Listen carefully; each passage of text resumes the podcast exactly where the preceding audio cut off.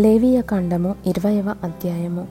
మరియు యెహోవా మోషేకు ఈలాగు సెలవిచ్చెను, నీవు ఇశ్రాయేలీయులతో ఇట్లనుము, ఇశ్రాయేలీయులలోనే గాని ఇశ్రాయేలు ప్రజలలో నివసించు పరదేశులలోనే గాని ఒకడు ఏమాత్రమును తన సంతానమును మోలెకుకు ఇచ్చిన ఎడల వానికి మరణశిక్ష విధింపవలెను. మీ దేశ ప్రజలు రాళ్లతో వాణ్ణి కొట్టవలెను. ఆ మనుష్యుడు నా పరిశుద్ధ స్థలమును అపవిత్రపరచి నా పరిశుద్ధ నామమును అపవిత్రపరచుటకు తన సంతానమును మోలెకుకు ఇచ్చెను గనుక నేను వానికి విరోధినై ప్రజలలో నుండి వాని కొట్టివేతును.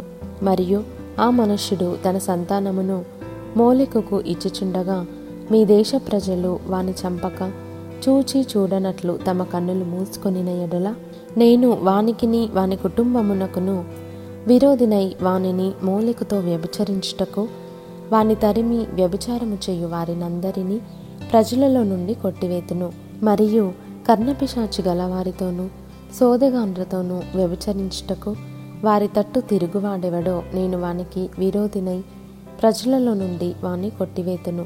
కావున మిమ్మును మీరు పరిశుద్ధపరచుకొని పరిశుద్ధులై ఉండుడి, నేను మీ దేవుడనైన యెహోవాను. మీరు నా కట్టడలను ఆచరించి వాటిని అనుసరింపవలెను, నేను మిమ్మును పరిశుద్ధపరచు యెహోవాను. ఎవడు తన తండ్రినైనను తన తల్లినైనను దూషించినో వానికి మరణశిక్ష విధింపవలెను. వాడు తన తండ్రినో తల్లినో దూషించెను గనుక తన శిక్షకు తానే కారకుడు.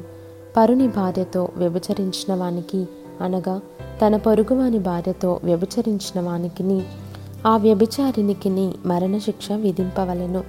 తన తండ్రి భార్యతో శయనించినవాడు తన తండ్రి మానఛాదనమును తీసెను, వారిద్దరికిని మరణశిక్ష విధింపవలెను.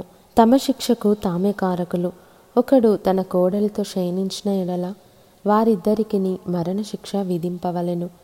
వారు వారి వరసలు తప్పిరి, వారి ప్రాణాపరాధము వారి మీద నుండును. ఒకడు స్త్రీతో శయనించినట్టు పురుషునితో శయనించిన ఎడల వారిద్దరూ హేయక్రియను చేసిరి గనుక వారికి మరణశిక్ష విధింపవలెను. తమ శిక్షకు తామే కారకులు.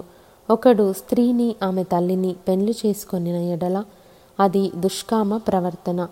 దుష్కామ ప్రవర్తన మీ మధ్య నుండకుండా వానిని వారిని అగ్నితో కాల్చవలెను. జంతు శయనము చేయువానికి మరణశిక్ష విధింపవలెను, ఆ జంతువును చంపవలెను. స్త్రీ తన్ను జంతువు పొందునట్లు దాన్ని సమీపించిన ఎడల ఆ స్త్రీకిని ఆ జంతువునకును మరణమే విధి, ఆమెను దానిని చంపవలెను. తమ శిక్షకు తామే కారకులు. ఒకడు తన సహోదరిని, అనగా తన తండ్రి కుమార్తెనే గాని తన తల్లి కుమార్తెనే గాని చేర్చుకొని ఆమె దిశములను వాడును వాని దిశములను ఆమెయు చూచిన ఎడల అది దురనురాగము, వారికిని తమ జనుల ఎదుట మరణశిక్ష విధింపవలెను. వాడు తన సహోదరిని మానఛాదనమును తీసెను, తన దోషశిక్షను తాను భరించును. కడగానున్న స్త్రీతో శయనించి ఆమె మానఛాదనమును తీసినవాడు ఆమె రక్తధారాఛాదనమును తీసెను, ఆమె తన రక్తధారాఛాదనమును తీసివేసెను. వారి ప్రజలలో నుండి వారిద్దరిని కొట్టివేయవలెను.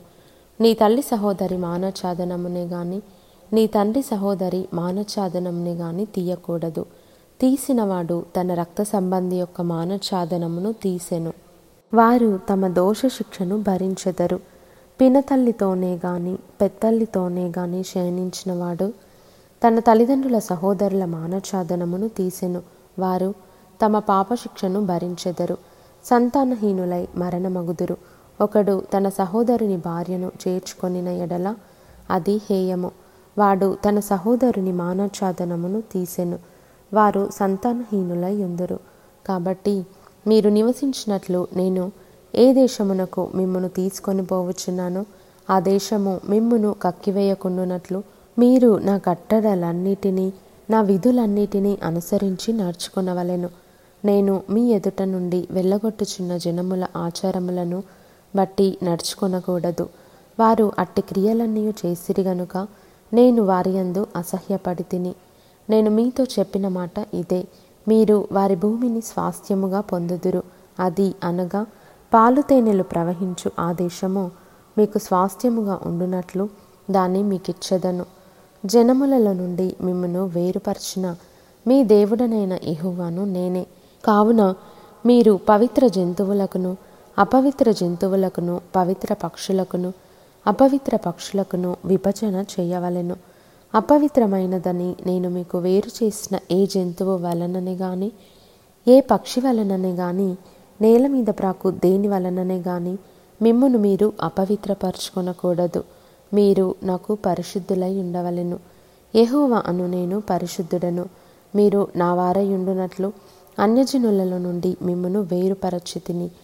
పురుషుని అందేమి, స్త్రీ అందేమి, కర్ణ పిశాచి అయినను సోదయ అయినను ఉండిన ఎడల వారికి మరణశిక్ష విధింపవలెను.